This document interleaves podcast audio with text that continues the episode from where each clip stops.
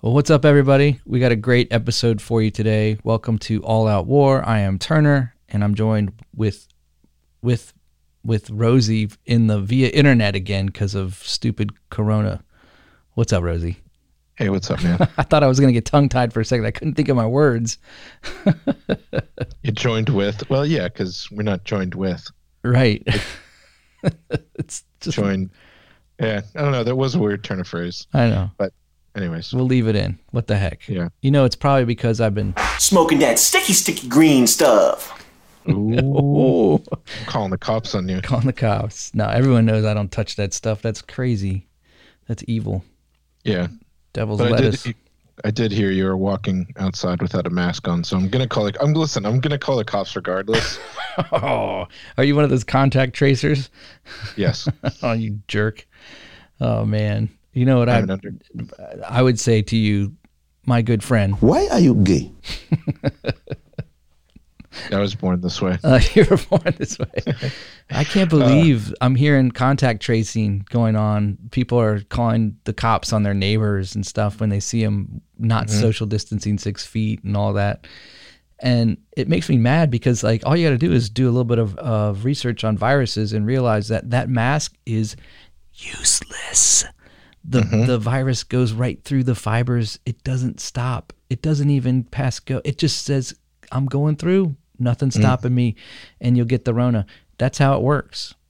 Yeah. And then people are giving you the old googly weird eye. I had a dude. I had to go to Lowe's the other day. This is great, dude. You're gonna laugh. And uh, I didn't. better. Uh, you better laugh. Yeah. I didn't wear a mask at all.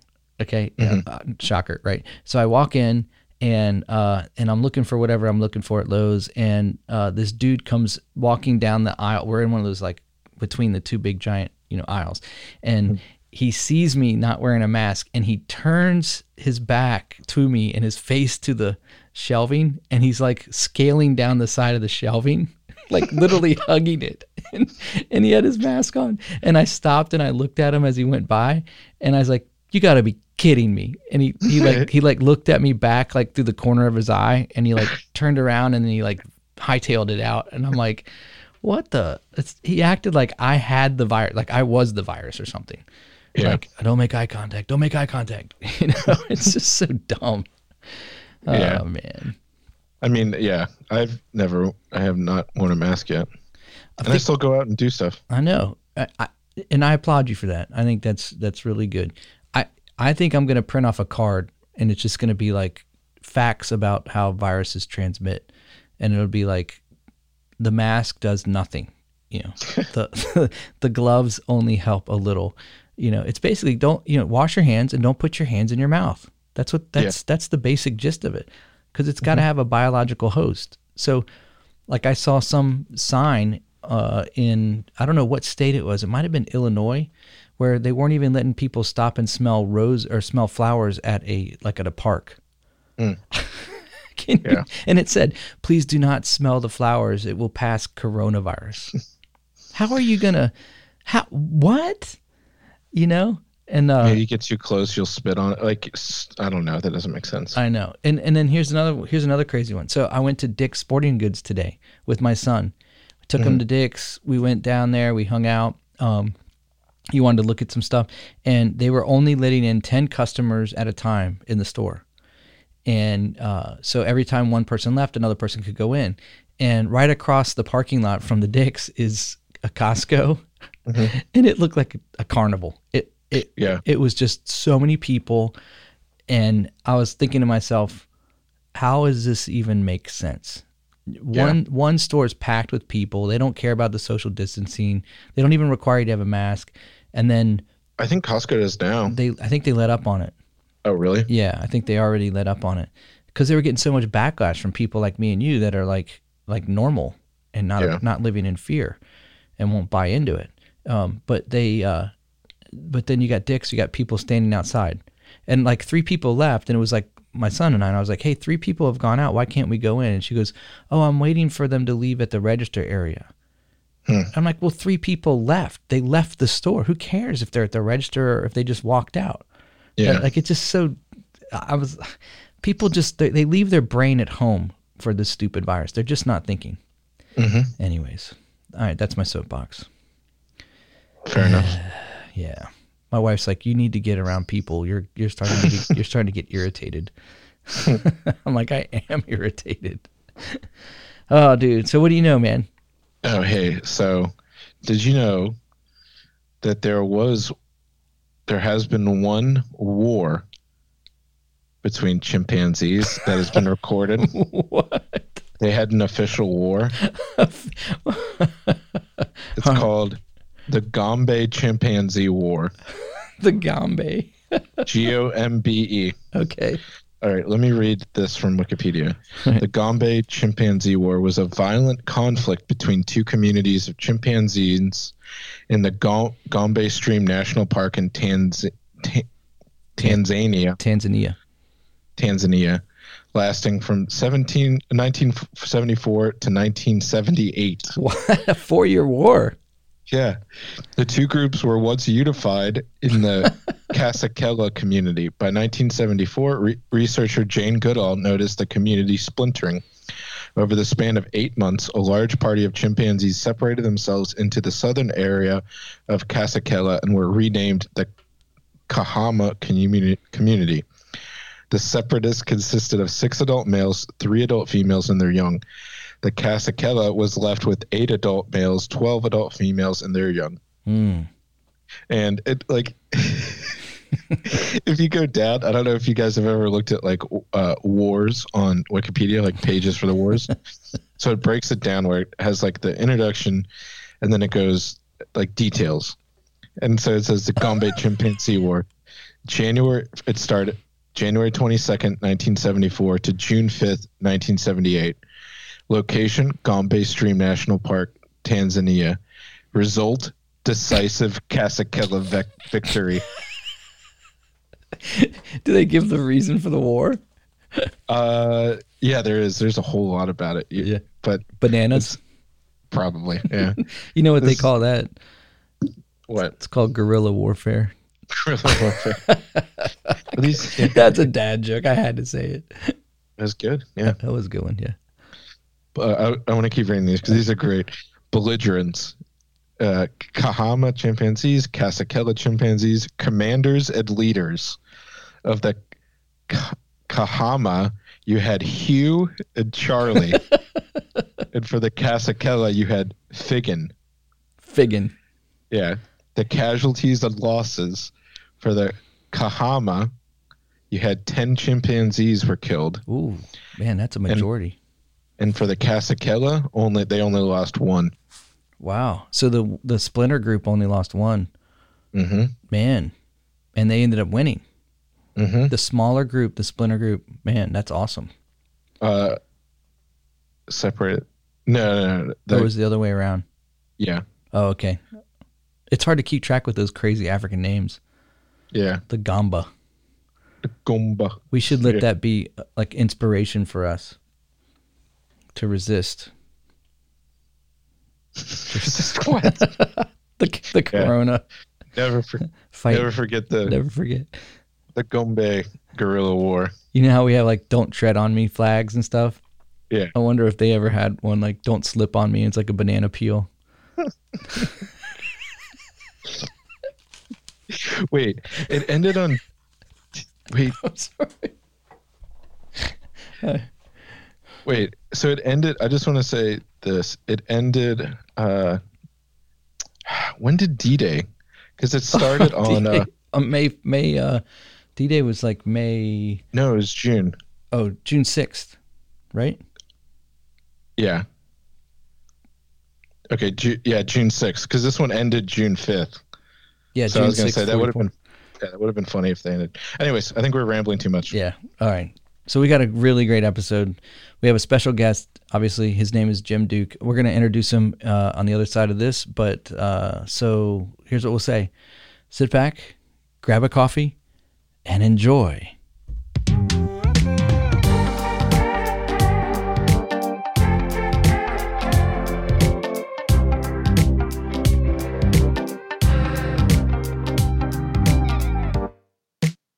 You're listening to the All Out War podcast.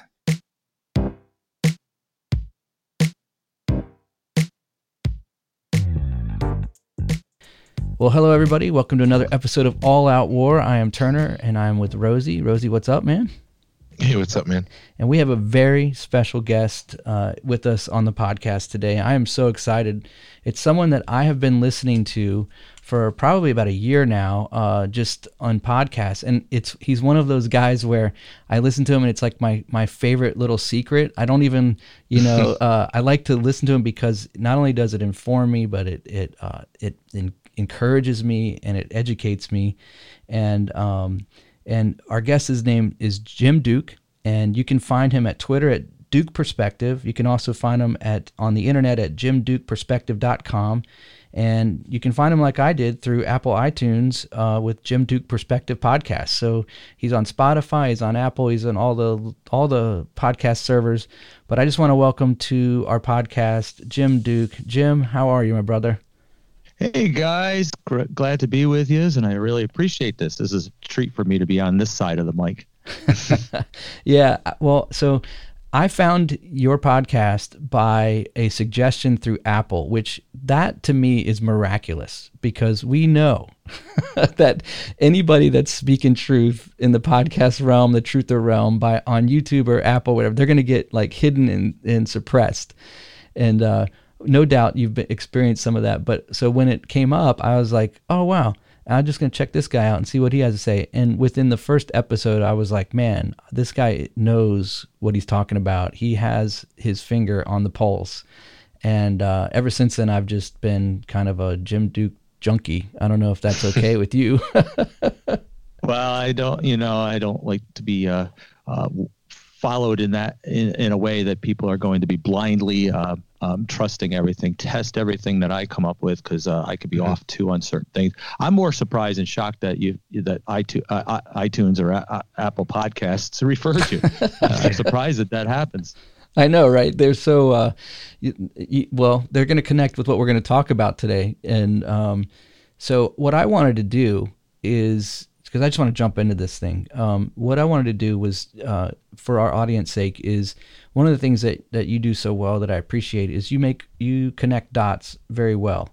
And what I mean by that is that one of the things that many times happens in current events is in the Christian faith, a lot of times, and within the Christian realm, we can misinterpret uh, either in by overreacting to something that's happening in our current events, or blindly just ig- ignoring it or missing it in ignorance altogether. And there's no doubt in my mind that this current event that we're facing right now, you know, regarding the COVID 19, the whole, this whole coronavirus and the way that it's affecting the world at large, is that this is something that is really being, uh, has God's hands all over it.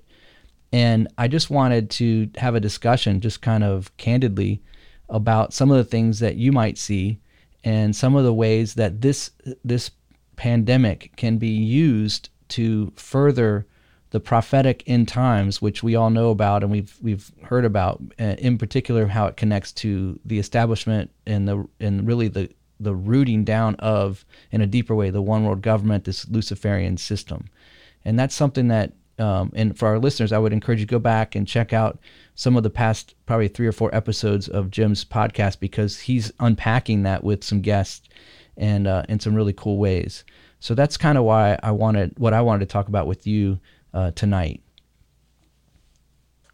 Well, uh, the the way that these things are going today, uh, totally totally like steamrolling towards the the uh, the the a climax, and I'm going to say a climax because we never know which age or which time it is because in the early church they also thought that they were in that climax and if you looked at Revelation back then, the churches and the the the saints back then would think that they were on a uh, steamroller ahead towards the end times, especially with Nero on the scene and mm-hmm. others on the scene, and they could definitely identify someone that fit the mold for the Antichrist in this in the system.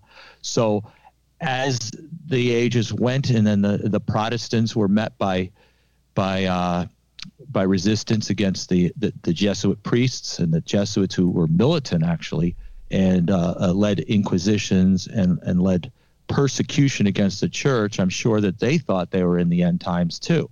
So this end times that we say we are in tends to cycle. And I've been seeing recently more of not like the whole event from beginning to end is is is progressing, but I'm seeing a cycling of almost the same narrative that hmm. just keeps going. And eventually that narrative is going to close down on one that is the antichrist who is the final antichrist. And that's going to come only really when god releases his hand and allows them to progress. Hmm. So even the elite are under the control of god although god allows in his sovereign you know righteousness them to carry out their plans as they push and they desire. But he can hasten they can hasten his hand as well though he- has control over it. So i tell people you know they say well don't worry god's in control.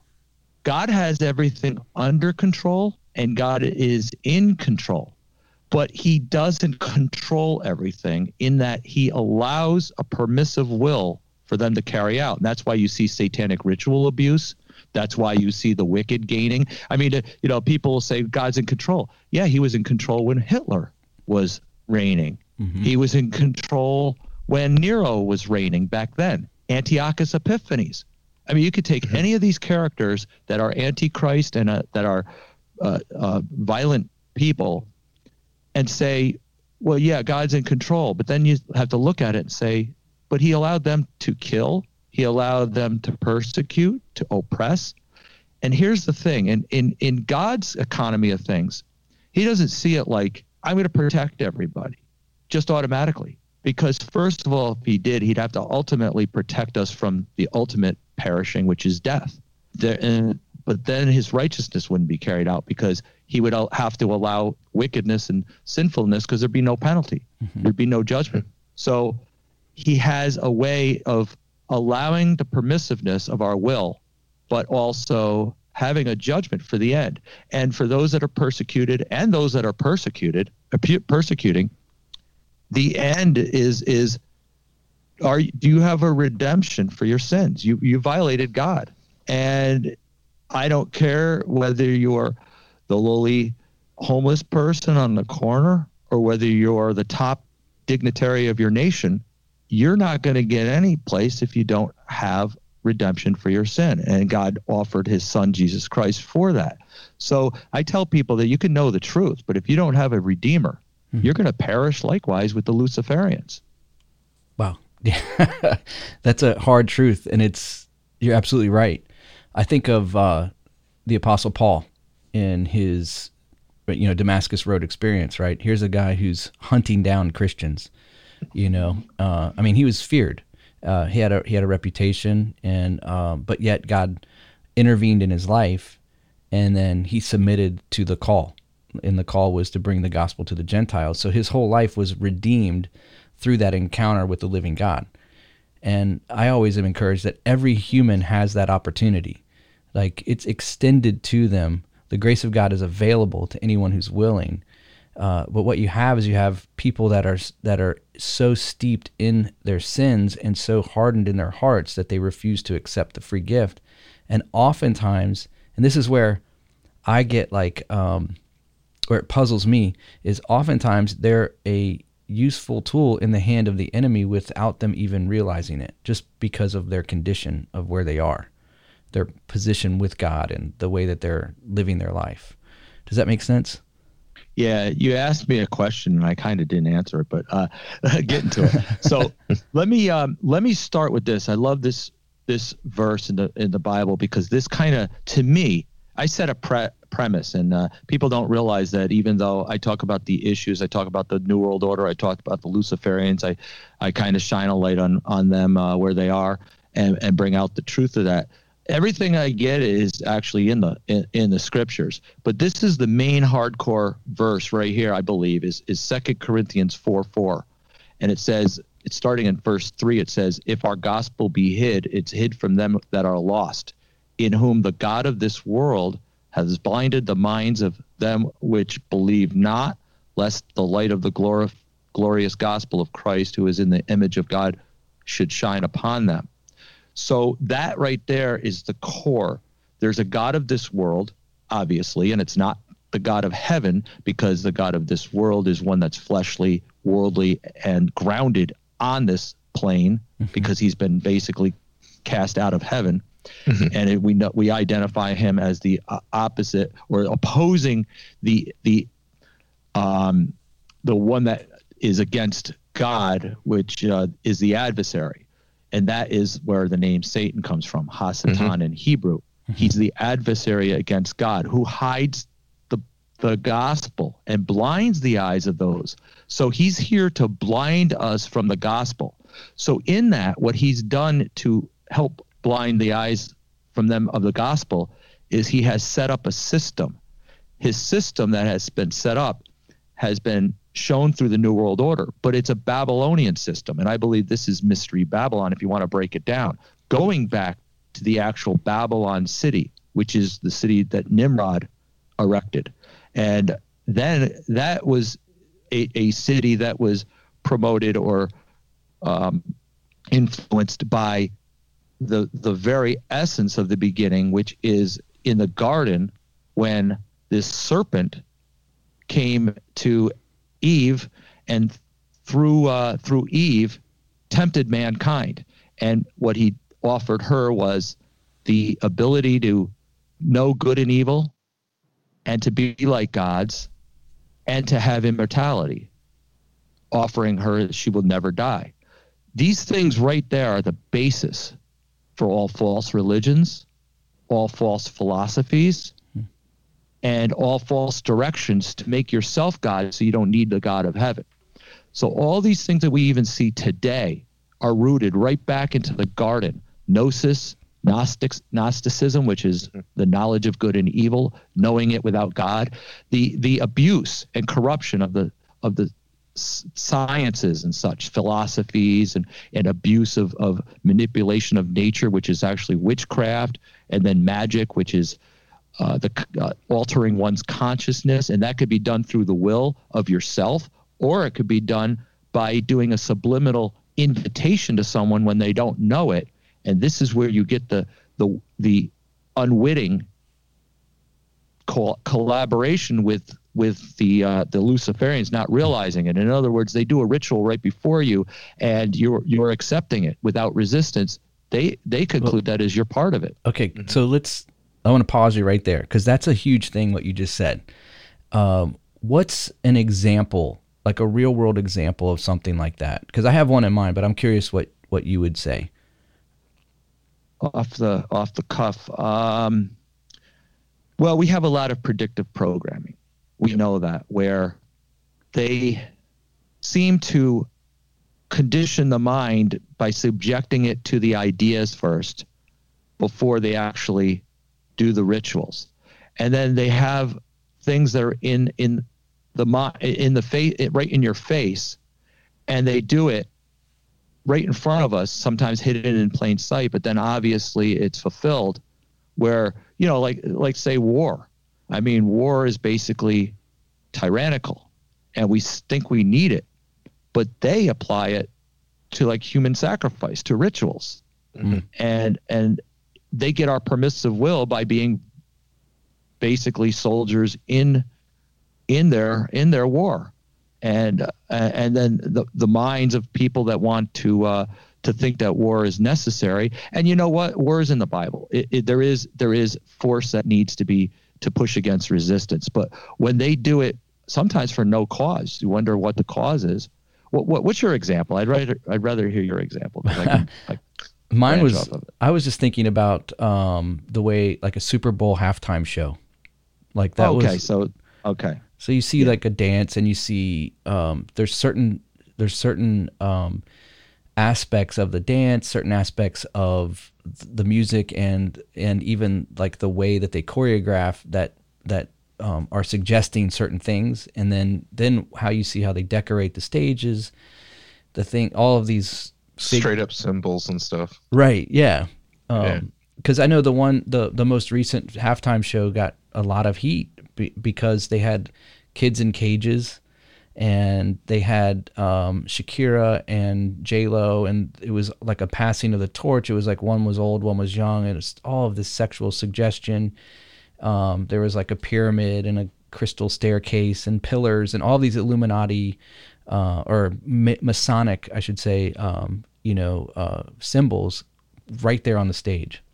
And um, was, okay, yeah, that's a good example. That's a perfect example because the the they um they people don't realize that the entertainment industry every sector of society has been infiltrated. Mm-hmm. We know that because a lot of it's been developed by the elite, but it's been infiltrated where even your entertainment, Hollywood itself, the music industry is all tainted with Luciferian control.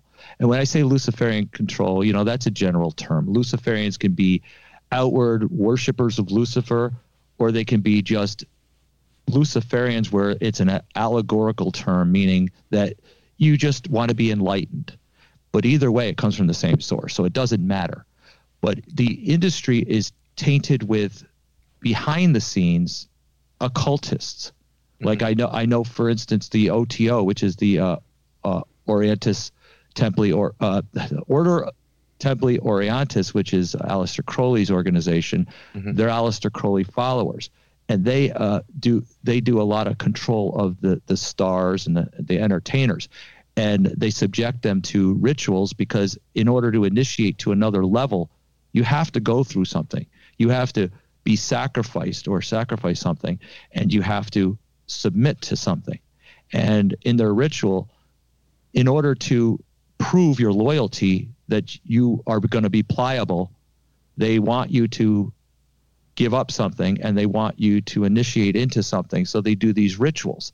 And when you get to that next level, they off they give you all sorts of offerings and initiate you to an, another degree or whatever. And uh, you know, we're not talking Masonic degrees necessarily, although Masonic degrees are part of it, and also uh, other other cultic backgrounds. You know, they call it the Illuminati, but they're not really the Illuminati. They're just that's just a name that uh, you know has been surrendered to be useful for a general term of, of being an elite uh, hmm. in, in a level that is just a personification, basically, or a, a perception, let's say. And uh, when these rituals, when these people are initiated into these rituals and they are able to to be drafted to get to higher levels of public rituals, like going in the in the in the public entertainment in front of everybody, like at a halftime uh, show. They're now sort of uh, priestesses in that level where now they're conducting the ritual. And the ritual is sometimes designed by a designer who is basically in, in the occult, and they participate in the ritual.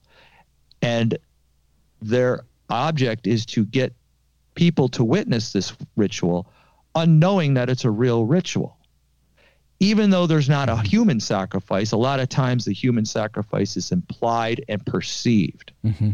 in the in, in the imagery that they use. And you know, remember K- Katy Perry years ago in the Grammys doing that dark horse thing. E- even even CNN and all of them questioned that this was a real dark ritual. She mm-hmm. was on a she was on an altar uh, there was flames around her, broomsticks. I mean, it was a, a, a witch, Wiccan coven. I mean, it was a definitely rituals and Madonna with her her uh, her rituals and the bulls and Molech. Uh, I think that was a, a, imagery of Molech. These are pagan rituals that are actually coming out in the open, but they're in the form of entertainment, so they're innocent.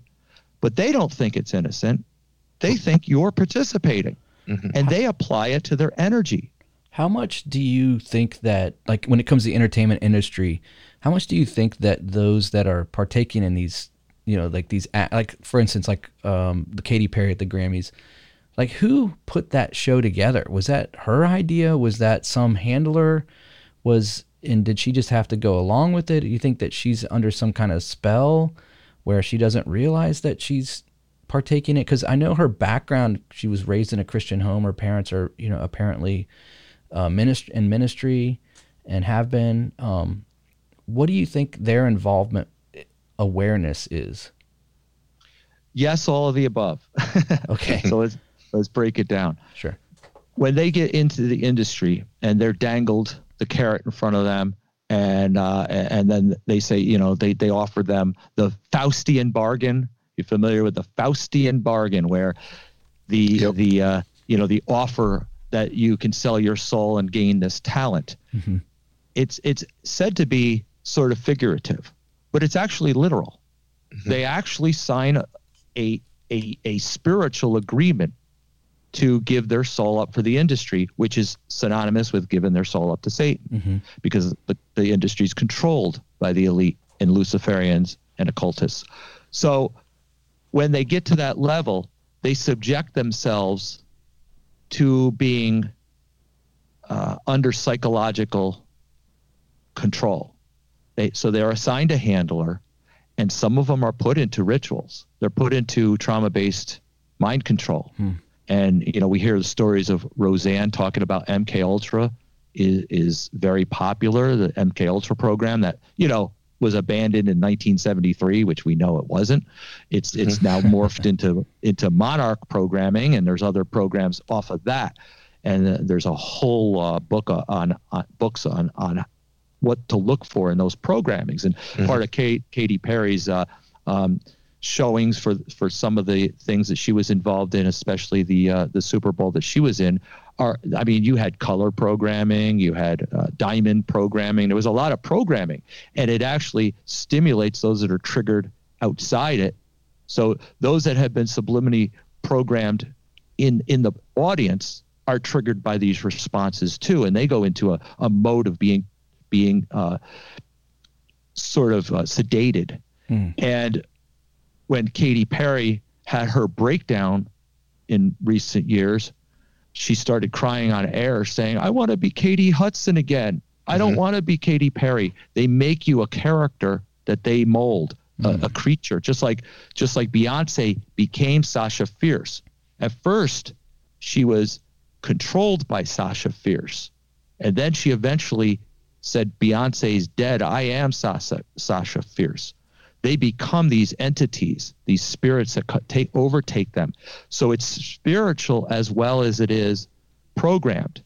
And people that have told me that they've been under mind control programming say that they are under trauma abuse, sexual and physical, where they're they're they're done uh, certain things to them. They actually are taken to a handler that is part of a demonic ritual, Hmm. and they've told me they've gone into rooms, people dressed in robes doing doing these rituals over them. So it's it's it's not just physical abuse; it's al- also spiritual abuse. So Katy Perry and all the others that are involved in these, they've submitted themselves to be subject to it. So do they know? Yes, they do know. Are they somewhat controlled? Yes, they're also controlled. And if they snap out of it, they're put back into quote rehab, rehabilitation, which is basically reprogramming. Oh wow. And so the rituals are not really so much them. They allow their pers- persona to come out. What they you'll notice a lot of things they write in their songs are releases. They're things that kind of hint to their programming and to hmm. their world that they're spiritually subjected to because they allow them to express themselves through that.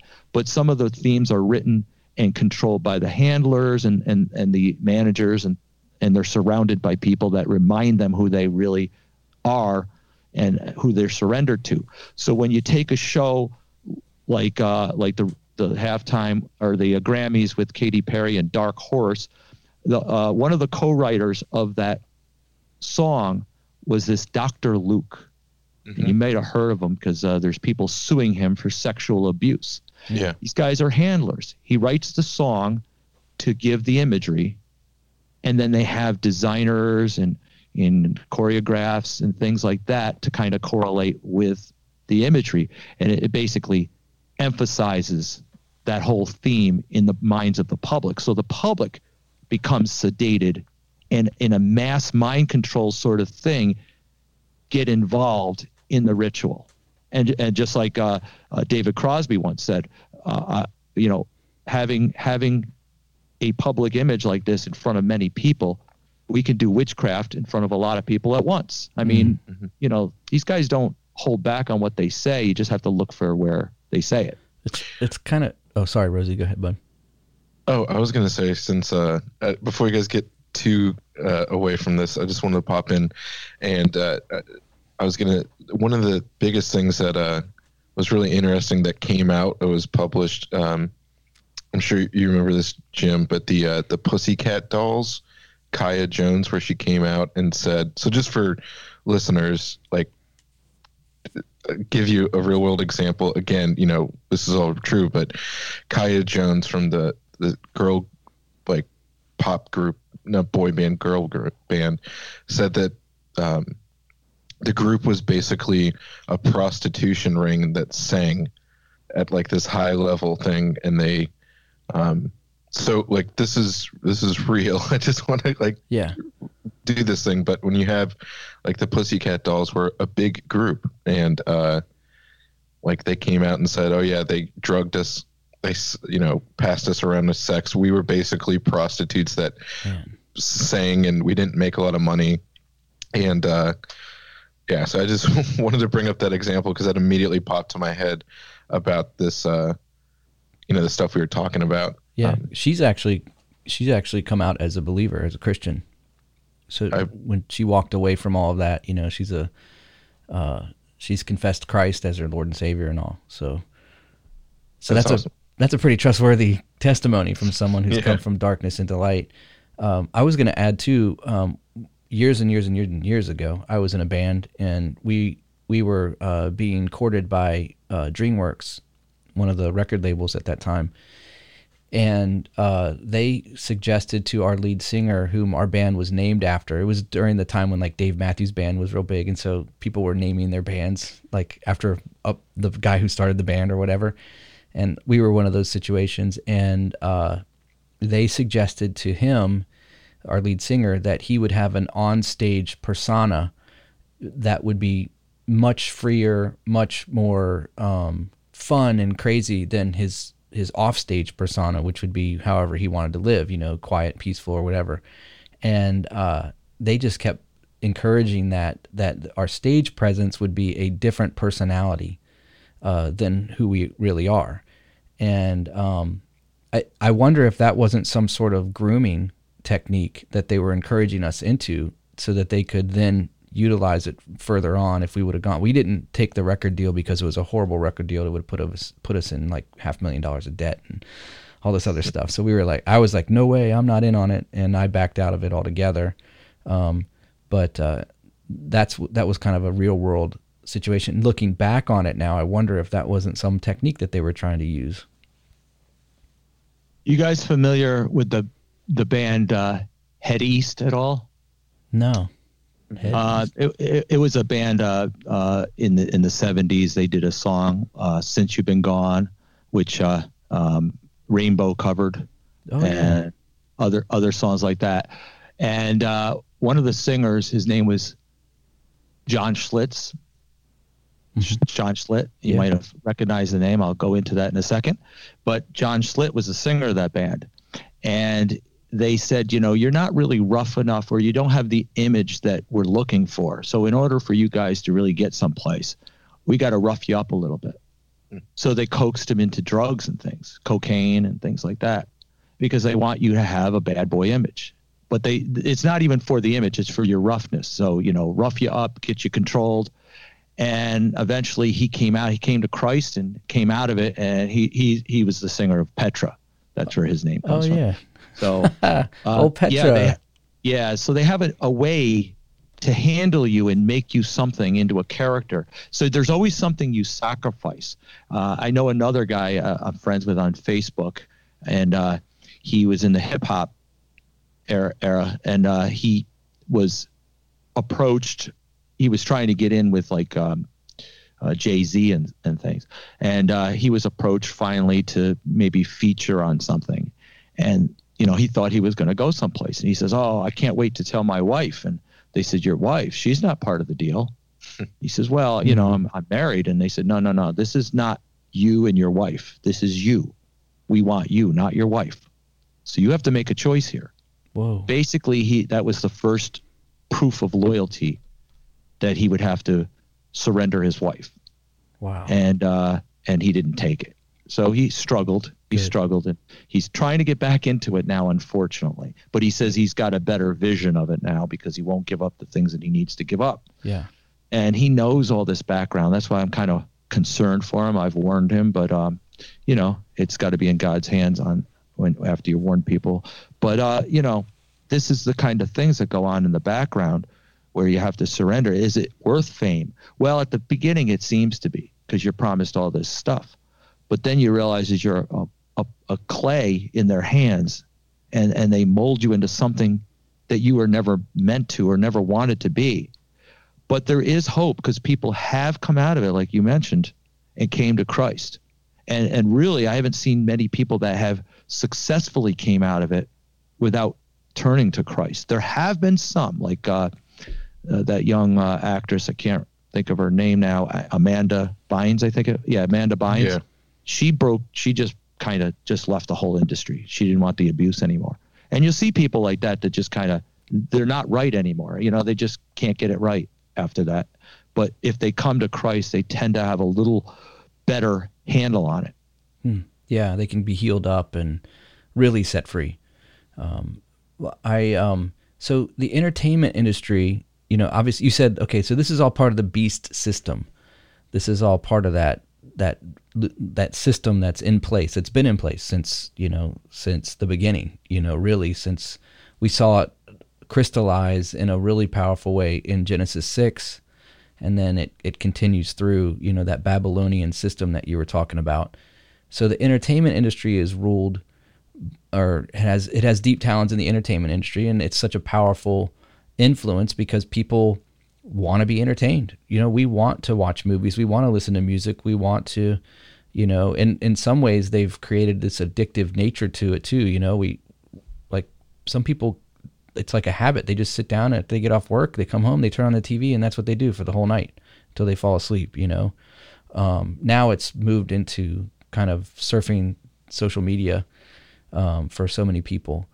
But moving away from the beast system of entertainment in that aspect, one yeah the- you did ask me a question didn't you that's all right, man. This has been I'm thoroughly enjoying this conversation. This is Yeah. this is good stuff. Um, but uh, how do we connect the current events, like what we're seeing with this COVID? So let's move into that a little bit because I want to I want to shine some light on that also because we're living in that right now. Currently, this is like everybody's reality. You know, they have to wear masks. They have there's a potential vaccine. There's you know all of these this fear that's being pushed upon us um and and what's what's the possibilities and is there what the, well what's the possibilities let's just start there I can't get away from this. Uh, I, you know, I, I, I thought I was going to do a couple shows uh, on co- on COVID, and then uh, to be a, like we're in a series. I'm still doing it today. I'm going to be doing a show about it today. I think this might be the last one before I move on to something else. I don't know, but because this is in our face. yeah let's let's take everything we talked about the entertainment and just move it forward here. Entertainment is used. It's it's a good vehicle to sedate our minds, to condition our minds for something coming that they want to announce. And what fiction is is fiction is a way for them to announce what they're doing without us realizing it, but be subliminally conditioned to it so that when it comes, yeah, we're still shocked, but we're less likely to resist because it's been predictively programmed in our minds. So if you take the current things that we have, uh, and I and I did a, a show on this, and I and I found operations that they have practiced and, and planned a pandemic that go back to you know at least 2012, but you know you can go further beyond that even. Uh, we have uh, exercises like Event 201 last year in October, planning for a pandemic of a global virus in case one, you know, affected the world. Let's just plan for it in case, you know. Let's but let's do it months before it actually carries out, so that you know, um, you know, it, we didn't know it was going to actually carry it out two months later. But you know, yes, we did because the controllers know everything is going on ahead of time. So and and then before that there was uh the contagion. What I forget what it's it's called. I have probably had it written here someplace. Um, Was it There's the a- movie? no, there's a there's a no, not the movie Contagion. There's an exercise called uh, called something Contagion, Oh yeah. and then be, and then before that, Clade X. These are all exercises you can look up planning a pandemic, and then you have the lockstep with the Rockefellers planning, uh, uh, and and along with these plannings are vaccines. So they already already had planned a vaccine. You know, yes, they they they say that they have to still develop a vaccine, but you can be sure they've already been developing it. But they're not developing developing necessarily a vaccine for our aid in order to make us healthy. They're developing a vehicle that we would accept was, in order to further implement their plan. was the contagion? Was it called Crimson Contagion? Yes, that's it. That's it. Okay, yeah. Thanks. Thanks.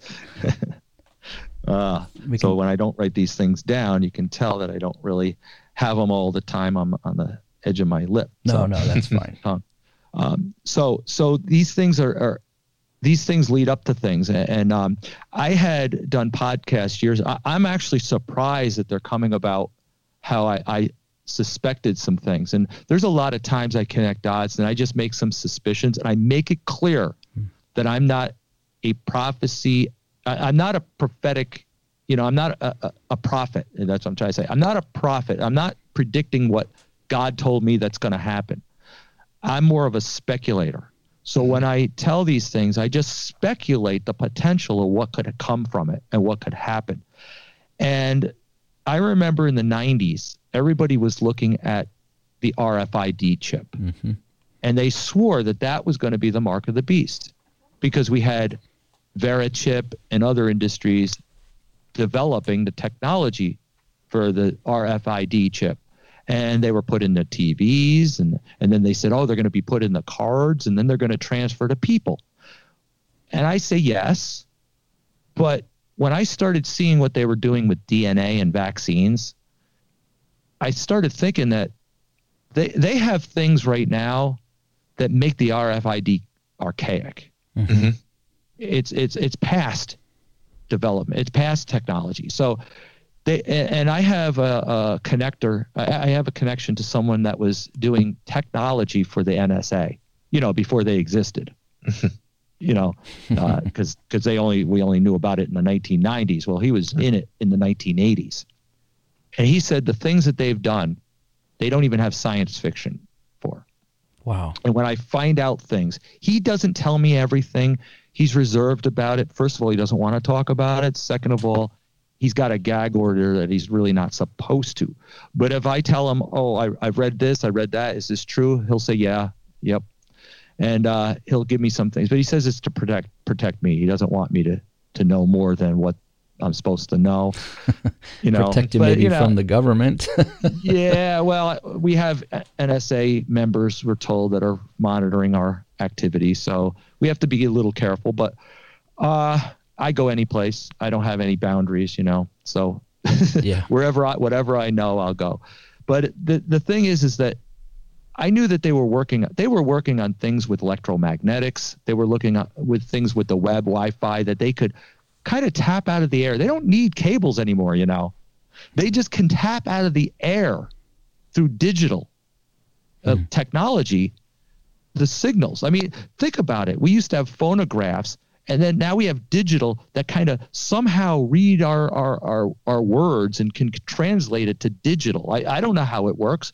We have Wi Fi that can translate these things, and they can just pull it real, really right out of the air. And I suspected that this thing has something to do with future technology of controlling our ability to buy or sell, which is in the Bible, Revelation 13. So we know it's to do with commerce, right? It's buy or sell. It has to do with commerce that no one would be able to buy or sell without the mark of the beast. Well, what is this mark? You know, you have a, a lot of scenarios. Could it be spiritual? Um, labor, the works of our labor, the the the the, the mind, our, our mind submitting to it. Yeah, maybe. Could it be a literal mark? Could it be a tattoo? Could it be a, a chip? Yeah. And then you, you have Seventh day Adventists saying it's worship on Sunday. Well, hmm. you know, to me, that doesn't fit exactly, even though Walter Veith and others have a really compelling argument of how they come about, but I don't agree because the law is not really what we're after here. Um, you know, Jesus has fulfilled the law; everything's through Him, and uh, you know whether you rest on the Sabbath or not is is is in Him either way because right. He's the Lord of the Sabbath. so right. I'm not going to go there with that. So here's what I've started seeing. I started seeing technology with DNA, more of gene editing, genome editing, and I came across this Andrew Heis, Heisel, I think his name was, uh, for Autodesk, and he was talking about this synthetic third strand. Hmm. And I started thinking about this third strand. If they can somehow impose a third strand, wouldn't that kind of make control over our DNA? Wouldn't that kind of mark us and get us compliant, if not spiritually, at least physically, even with this system, and, and almost make it like it like it has to be activated in hmm. this system? So I, I toyed around with that and I started seeing more of this coming about. And the more I see where we're going with vaccines, and now we have this luciferase enzyme. Have you come across that? Luciferase. It's it's it's a it's an enzyme that is a diode of its own. It doesn't need to be illuminated. It's its own illumination that can be injected in what's called a quantum dot micro uh, dot, a micro needle that injects it into the, the cells and it can illuminate the DNA and activate the DNA. Wow. Geez, how does that come about? Well, when we see things like Bill Gates working on vaccines and then Microsoft putting a patent, not in the US patent office because I couldn't find it, somebody told me about it.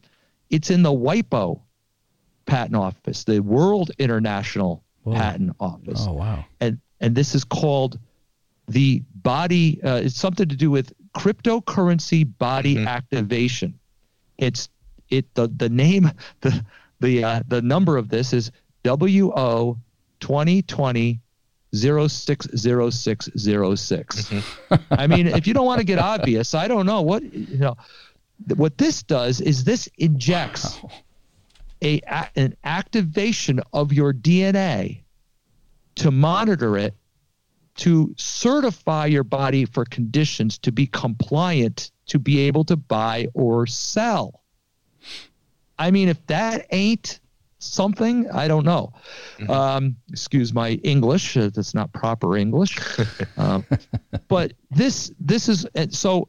I started looking into uh, luciferase, and what I found is that it is actually an enzyme that transforms the DNA into a third strand, synthetic strand. Oh, gee, I was onto something back then, like six years ago, wasn't I? Hmm. Yeah. So these things are starting to mutate and converge into one goal, one climax. And if if not at this time, it's going to happen in another time where they'll even have better, closer tr- technology to the interpretation of the fulfillment of the revel- of revelation in the end times. But this is very close and closer than it was 10 years ago. Every technology brings us closer to their abilities, and it becomes clearer and clearer to us that they are progressing in their advancement towards their their new world order. Because it's not going to be God's new world order. It's going to be mm-hmm. their new world order. God will allow it for a short time it says for a short time the saints will be put into his hand. It says in Revelation 17 that he puts it in the hearts of the nations to come under the beast. Hmm. He God. God allows it for his purpose. Why? Well he must want to close the chapter. But God has marked who's going to follow him or not. And you know, you say, well, God's going to allow people to to to perish. No, God doesn't want people to perish. He wants you to be saved. But people want to perish if they don't accept the remedy. And you know, there will be some that will be judged because of it. And this is God's way that he's going to judge in the end. He's going to make it a pronouncement that you cannot deny who you follow. Do you want to follow the serpent? Do you want to follow the beast? Or do you want to follow God? And I mm-hmm. think it, it's not going to be tricked.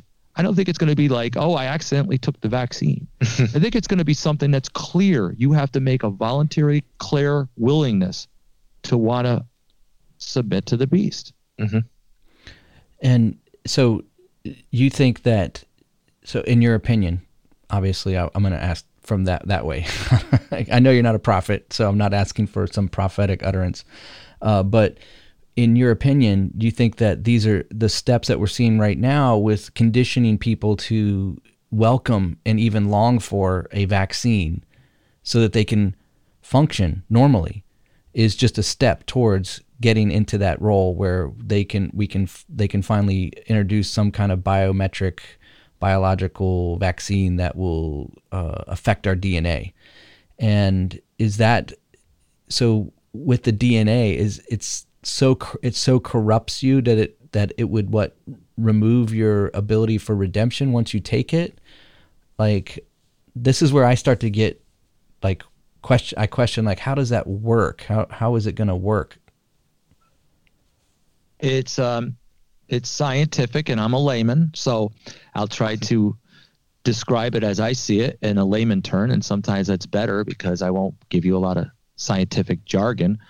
but there is a there is a uh, an experiment experimental gel that's being produced by this company Profusa for DARPA under DARPA whoa and it, it's called a hydrogel.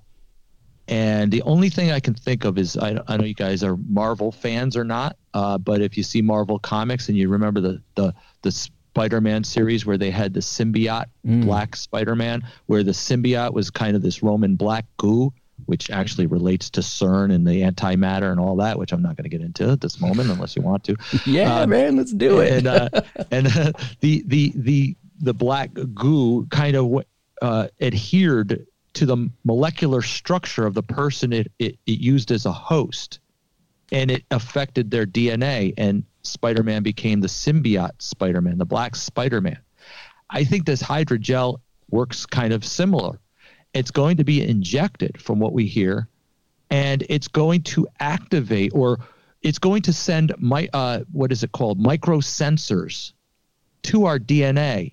How's it going to identify the DNA? Probably through the luciferase illumination enzymes, and it's going to connect the DNA and monitor it for activation.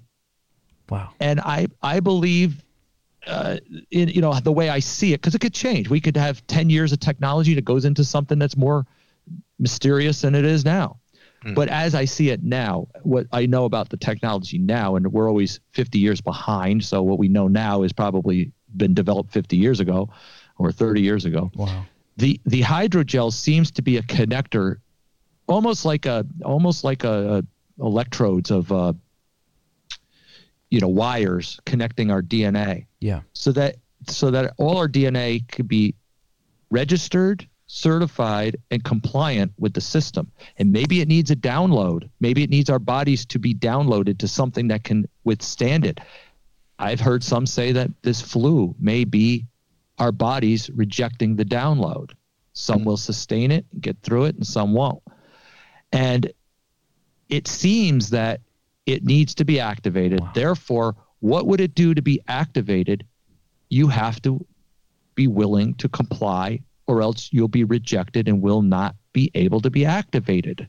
So even if it's in us, somehow, if if if we're tricked or if it it's mandated that we have to do it and you know we get subjected to it, will it be our volunteer submission to the beast at that point?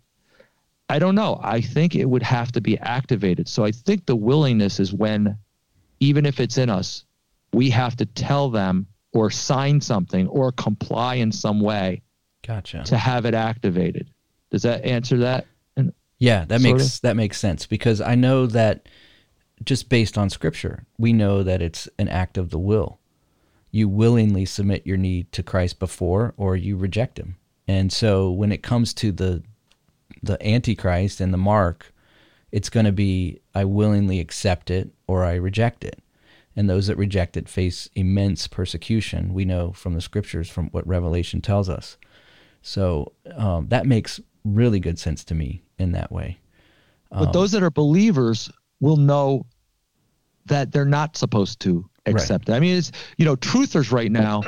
We're so cynical, you know. We, we won't ex- we won't accept going to the doctors and getting a, a, COVID test. I mean, I don't even want to do that, knowing that they've been contaminated. I, I I'm Right. I'm going to resist that.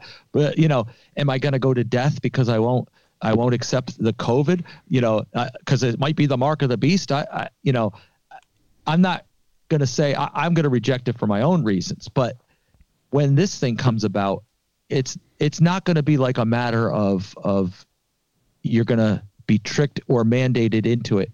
It's Yeah. going to be something that we're going to we're going to those that know what it is if they're saved they have the seal of god they have the mark of god Right. and they're they're going to automatically know that they're not going to take it and they they're not going to be tricked or fallen to go backwards and say okay i reject the seal of god in me i'm going to accept this now Right. so Right. I think it's going to be. I think it's not like don't accept this or you'll receive His mark.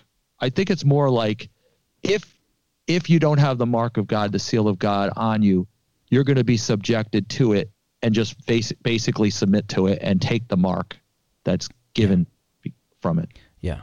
Well, all through Scripture in the Old Testament, um, whenever God's people are compelled to submit to, like I think of Daniel, I think of Esther, um, I think of these Old Testament characters. Whenever they're compelled to have to be forced to to go into or worship something that isn't that God's clearly told them not to do, whether it's idolatry or whatever, there it's pretty apparent. There's no confusion with what with what's happening. You know what I mean? And because scripture seems to be systematic that way and showing it in with his people, I can't doubt that the future would be much different. I think that God would operate with his children the same way that he has all through the Bible. So it would probably be pretty clear. you know, if I could just jump in, I, I, my brain just went here when we were talking about like the DNA and uh, you know this new possible technology. Um, Jim, I'm not sure if you where you stand on like the Genesis six stuff and with the Nephilim and all that, but I guess like one of the easiest ways, and I, I promise this will kind of make sense, but um, you know, I was thinking where you started it off by saying that they've been doing the same trick of uh, the devil since you know the garden, right? It, it, he hasn't really changed much of what he did. He promises this, he promises that, and he's lying. And I, I was thinking about Genesis six, and like one of the ways that when people I talk to and they can't uh, grasp it fully, or like an easy way I say is like, oh yeah, it was a genetic. Um, it was genetic warfare by by the devil because he wanted to corrupt at the like at the DNA level by introducing uh, this new you know uh, Chimera. it- yeah the new chimera he was trying to you know create these things that I think the I don't want to say this and like the pure the pure human bloodline that Jesus was going to come out of he was trying to corrupt that from you know Eve all the way down through it so that's I think sort of why the Genesis 6 stuff happened. So I think it's kind of interesting now that if he uses the same thing again, like this DNA corruption, um, it kind of puts it on track again. You know, like he still hasn't changed his stuff or his His avenues method. of attack. Yeah. I don't know. It was just uh, that was just like a thing that popped in my head, and I was like, oh, that sounds pretty similar to what he tried to do before. Yeah, there are there are a couple thoughts on that that people have. One is that in Genesis six, when it talks about Nephilim and it's uh, it's referred to, it's called the giants. It's actually uh, the vigilance, the the tyr- tyrannical ones. It's uh, it was tyrants of those that have been hybrid from fallen angels somehow genetically imposed onto the daughters of, of men, which would be women, and we we assume that this means that there were actual physical giants. And whether wh- whether you're in that school or not i don't think it's the children of seth that it was talking about like some things some people Right. say uh, sethites or whatever. But uh, i do believe it's a hybrid creature. And i do believe that they had technology that they were tampering with dna as you said um, some are under the school that like Tim Alberino and Steve Quayle that they're a proof of, of giant bones and it's it's in remote areas that they have tried to get into and they it's well guarded. But they believe that in some place in it, it uh, in uh, the Atlantic there's a there's a group of these things that are in the ground and they're going to raise up and be giants again. And Hmm. I don't ha- I don't contrive to that school. So um, I I think the Nephilim is more of the the hybrids still the hybrid connection but not that they're giants. It's that they're sort of like a seed of satan. They're sort of the seed of of the genetic tampering. And you know mm-hmm. whether revelation talks about the lions of the, the the creatures with lions teeth and long hair as hybrid creatures or whether it's referring to the age of hum- humanity where we will become the nephilim. Uh, i'm unclear on that but i can say this that this genetic modification with the technology of AI and the Internet of Things and all these these these you know these scientific technologies that that sort of are are half biological and half technical it makes a, a transhumanism out of the human species which sort of is a chimera in some ways and, and is a fusion between two species, which actually is altering DNA and is becoming a sort of Nephilim identity in some ways of of the same thing. So I think that that could come about in that way, if that's uh, Um, that makes sense. you know, I saw a recent publication, medical publication, that actually called the coronavirus a chimera because they were um, they were what they were doing is they were saying that the bat the the bat virus the virus that the bat was carrying could not infect a human being because it doesn't have the human receptors um, inherent to it. So they think that it was modified in a lab, and they borrowed from the AIDS virus the same uh, protein that would uh, would allow that that virus to attach to human DNA and from a viral standpoint and infect it. And so they called it a chimera because it was basically a bat virus that had been modified with a protein from the AIDS virus, and then it made it an infection that would that would uh, you know work with humans. So they literally called it a chimera in the a chimera virus in the uh, in the interview that I was uh, reading this uh, article. So That's very interesting. That makes a lot of sense, uh, and, and, you know it does relate. And uh, it's uh, the, you're you're right. I've I I uh, from studying virology. Um, I'm not a studier of virology, but from researching virology from a layman's point of view, and uh, and and relying on some of the the documents that I've come across uh, because I was intensely immense, it, it, you know, com- uh, consumed by this. uh, I, I found that yeah, to jump from species to species is is not normal for for it's not the ability. It, it doesn't have anything to adhere to, unless the tissue is infected and the and tissue is injected, which is what they do with vaccines, by the way. Right. And, and with the when they when they give you a flu vaccine, they're giving you the flu, an inactive flu. But they're how could it be inactive? I thought I thought they deny that it's an it, it's a non-living particle. They say it's living. Well, no, it's inactive. It's a non-living element. But what happens is when you push the the, the infected tissue, it infects the body that it's hosted by, and it, it affects the DNA, and that's how a flu comes about. Mm-hmm. So this this species here that we're talking about has to have some kind of something igniting it to to make it contagion if it is contagion at all. So I agree with you. And if we look at the research that Fauci's organization was involved in, the National Institute of Allergy and Infectious Disease, we find that they were involved in what was called the gain of functions research, which was under Obama or it was actually under Reagan, and it went through a couple different presidencies.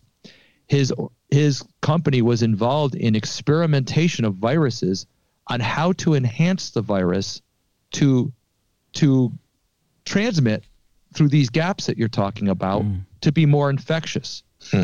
Not necessarily stronger, but have more intensity in in in its pathogenic ability. And they were doing this in North Carolina, from what I understand, and then they brought the viruses to Wuhan, to labs in China. And Obama wanted it stopped or paused. Fauci went ahead with it. It was biological weaponry. Yeah. Now we were working on it with China.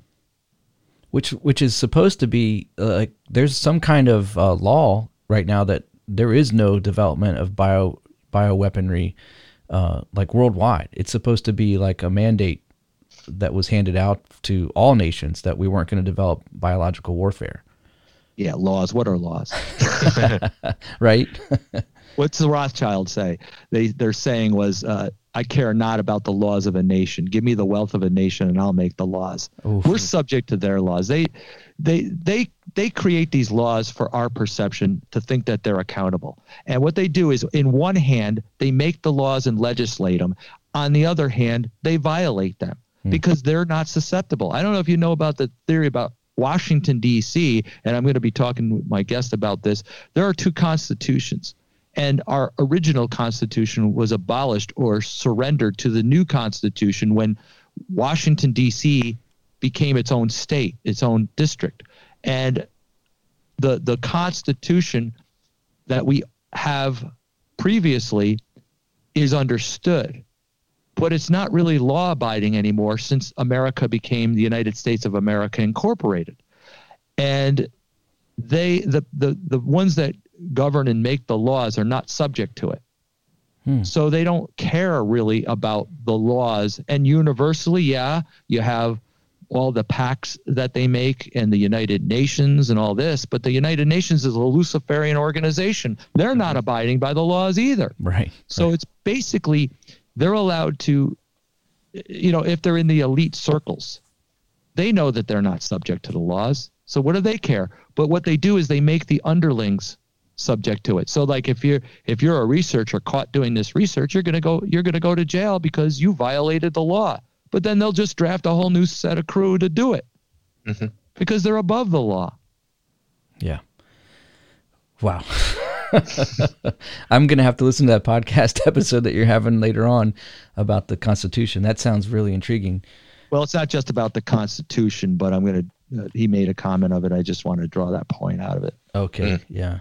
So, so um, what we see here is so I'm just going to kind of recap because we've been going on for an hour, believe it or not. But uh, we when we started off, we were talking about the in, in the entertainment industry and and really the system uses the B system uses that as predictive programming as a way to to prepare people's minds and and attitudes towards whatever the system is moving towards by movies and music and entertainment in such a way that it's actually establishing a reality doesn't exist yet but someday will and could. And so they use that as sort of a, a tool to prepare. And and then they start to roll out their their elitist system the the Babylonian system uh, through financing through the bank you know controlling the money and then also uh, controlling the laws. And then also now we see the the claws of Satan reaching all the way into the medical as well. And so it's this whole system that we live in. And here's my great encouragement. So this is my great encouragement is that we were told that this is not our home that we are pilgrims. We're passing through and that uh, this is not where we're destined for. In fact, I love what Jesus says in John 14, where he says, Hey, where I'm going, I'm going to prepare a place for you. And if I'm going to prepare a place for you, I'm going to come back and get you. so for me, it's like the great hope. My, my son, who's a teenager, and I, we had a great conversation just about the second coming, the rapture, all of that kind of stuff. And, uh, and, based it was really based on his observations of the world today. He's like what's the answer? And what do we like where's our hope? You know and i said well our hope isn't here anyways. I said this place is is not what we're destined for. So that's my encouragement. Like it can be pretty bleak when you just look at all of this stuff. You start thinking about some chimeric, you know, DNA created by some scientist in a lab that they're going to inject people with to control them with some AI, you know, Internet of Things that uh, are going to ultimately just set up a slave system that they can rule over people, knowing that we've been forgiven, knowing that our we've been sealed as Ephesians, the book of Ephesians tells us we've been sealed with the promised Holy Spirit and that we are his now. We're marked by him for him and we belong to him, which means we'll be with him where he is. That gives me great hope. So I just wanted hmm. to, I just felt like I wanted to encourage anybody listening that might be getting overwhelmed with some of this information because it's pretty terrifying to think about, you know. it really is. I know I'm laughing when I say it, but I I, I kind of don't have any other response to it. I mean, you have to kind of be like shake your head and go, "Wow." You know, we grieve, but we don't grieve as those in the world do because we mm-hmm. have hope. Um, our hope is in Christ. Can I read something that I wrote six hours ago? Please. Uh, I wrote, Please. wrote it on the internet on Facebook on my my personal Facebook page, which is actually available. I think it's like Jim Duke dot ninety eight or something like that. But I think I have a link to it on my website, and you're welcome. People are welcome to uh, hit me up there. But I wrote this. I wrote titled it "The Saints" because sometimes I title them just so I can identify uh, that it was actually an article or so written. The saints are risen above the elite and I mm-hmm. put often we tell the plan we tell of the plans and agenda of the elite who have a hold on this world. We warn of their plans as they affect us physically and emotionally and cause us tension, which is tribulation. So to be aware of their evil intent makes us alert to their devices, to the devices of the enemy. However, while those in the world are susceptible to the woes of Satan, those who are God's through Jesus Christ have a different perspective. We are in the world, but are not of the world. We are not conformed to this realm, only sojourning through it. We are we reach our destination in the heavenly places to reap our reward. The world leaders and the elite try to ground the Christian and make him unaware of his authority. I don't mean that we have power to command those wicked workers of iniquity. I don't believe in word of faith that we can command our desires, mm-hmm. but we certainly have the power to sustain their tyrannical behavior. We have the power over the demonic spirits in our path. We're not of this world either, at least in spirit. We are of another dwelling. John 18, Jesus said, We are not going to replenish this world. Or it says he, he was not plen- replenishing this world because his kingdom is not of this world. It, trans- it transcends this place. Jesus came as a king of the heavenly world. Those who would be his are those would I, I'm trying to read it from the small print here. Those who would be his are servants of that kingdom. In that sense, Jesus rules the throne of the nations in the spirit. We are considered ambassadors of that kingdom. That's why it's almost as if Jesus is reigning on earth now in the spirit. And um, it says in Ephesians 2 6, 2 6, he has raised us up together and made us sit together in heavenly places in Christ Jesus. The elite may rule this world through the God of this world, but we believers represent the heavenly kingdom where Christ rules and reigns over the nations. We have the keys to heaven and can open up the door to let others in by evangelism of the gospel, hmm. as long as they receive it and believe unto Jesus. The elites think they can dictate as much as they prefer here on earth and torment citizens as they choose. But in the end, their judgment comes, they will be cast out, and they will also perish. We will remain with Christ for eternity in his kingdom of the New Jerusalem. Awesome. Dude, I don't know a mm-hmm. better way to end the podcast than that. That is truth and promise, man. I love that. That's awesome. That's our hope that you mm-hmm. know we're we have an eternal home and this is not our destiny. Don't get comfortable here. There's no reason to be. It's not where you're going to end up, right? Absolutely. For those that are believers, yep. Yeah. Well, Jim, this has been an incredible conversation, and I I know you have a lot going on today. You've got other stuff that you have to do, Um, so your time for with us has been really. I, I'm just so thankful for it, and I appreciate you uh, being willing to join us. Um, is there anything that you want to add to the end here as we close up, or? No, I think that's uh, pretty much you know for a, a primer. Um, you know, because there's so many rabbit trails you can get into. I mean, you talked about the entertainment. I could have just as much went into the CFR and that avenue, but uh, you know, it, it's a matter of where you're going to go with it. You know, because there's so many. It's a web. It's a web of information that permeates through every society. So that's why my my wife will say, you know, what do you? You could find a conspiracy in everything, can't you? Said, yeah, because it's all linked to the same root. You know, That's so, right. Yeah, I- yeah, you can. You could go any place with it. So it's just a matter of where you want it to go. You know. That's right. Yeah. Awesome. Well, Jim, I really appreciate your time with us, and I want to encourage. Thank you very much. Yeah, I just want to encourage our listeners again. You can you can find him on Twitter. It's at Duke Perspective, and you can also find him at jimdukeperspective.com, and you can also fi- uh, find him on iTunes uh, podcast and Spotify at Jim Duke Perspective. I'll encourage you guys to check him out, listen to him, uh, show him some love. Uh, he has a Yeah. pa- he has a Patreon as well, so um, you know you can go in there and you can help support uh, his work uh, by by joining the Patreon and um, and sharing uh, what he's doing with your friends and family as well.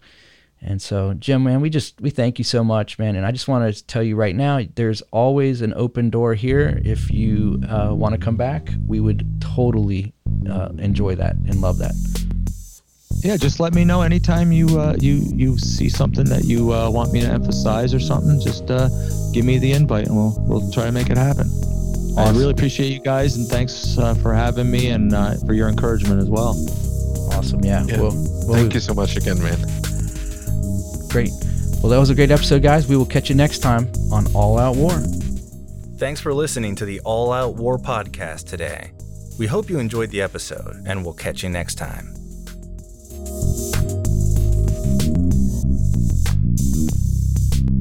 Thank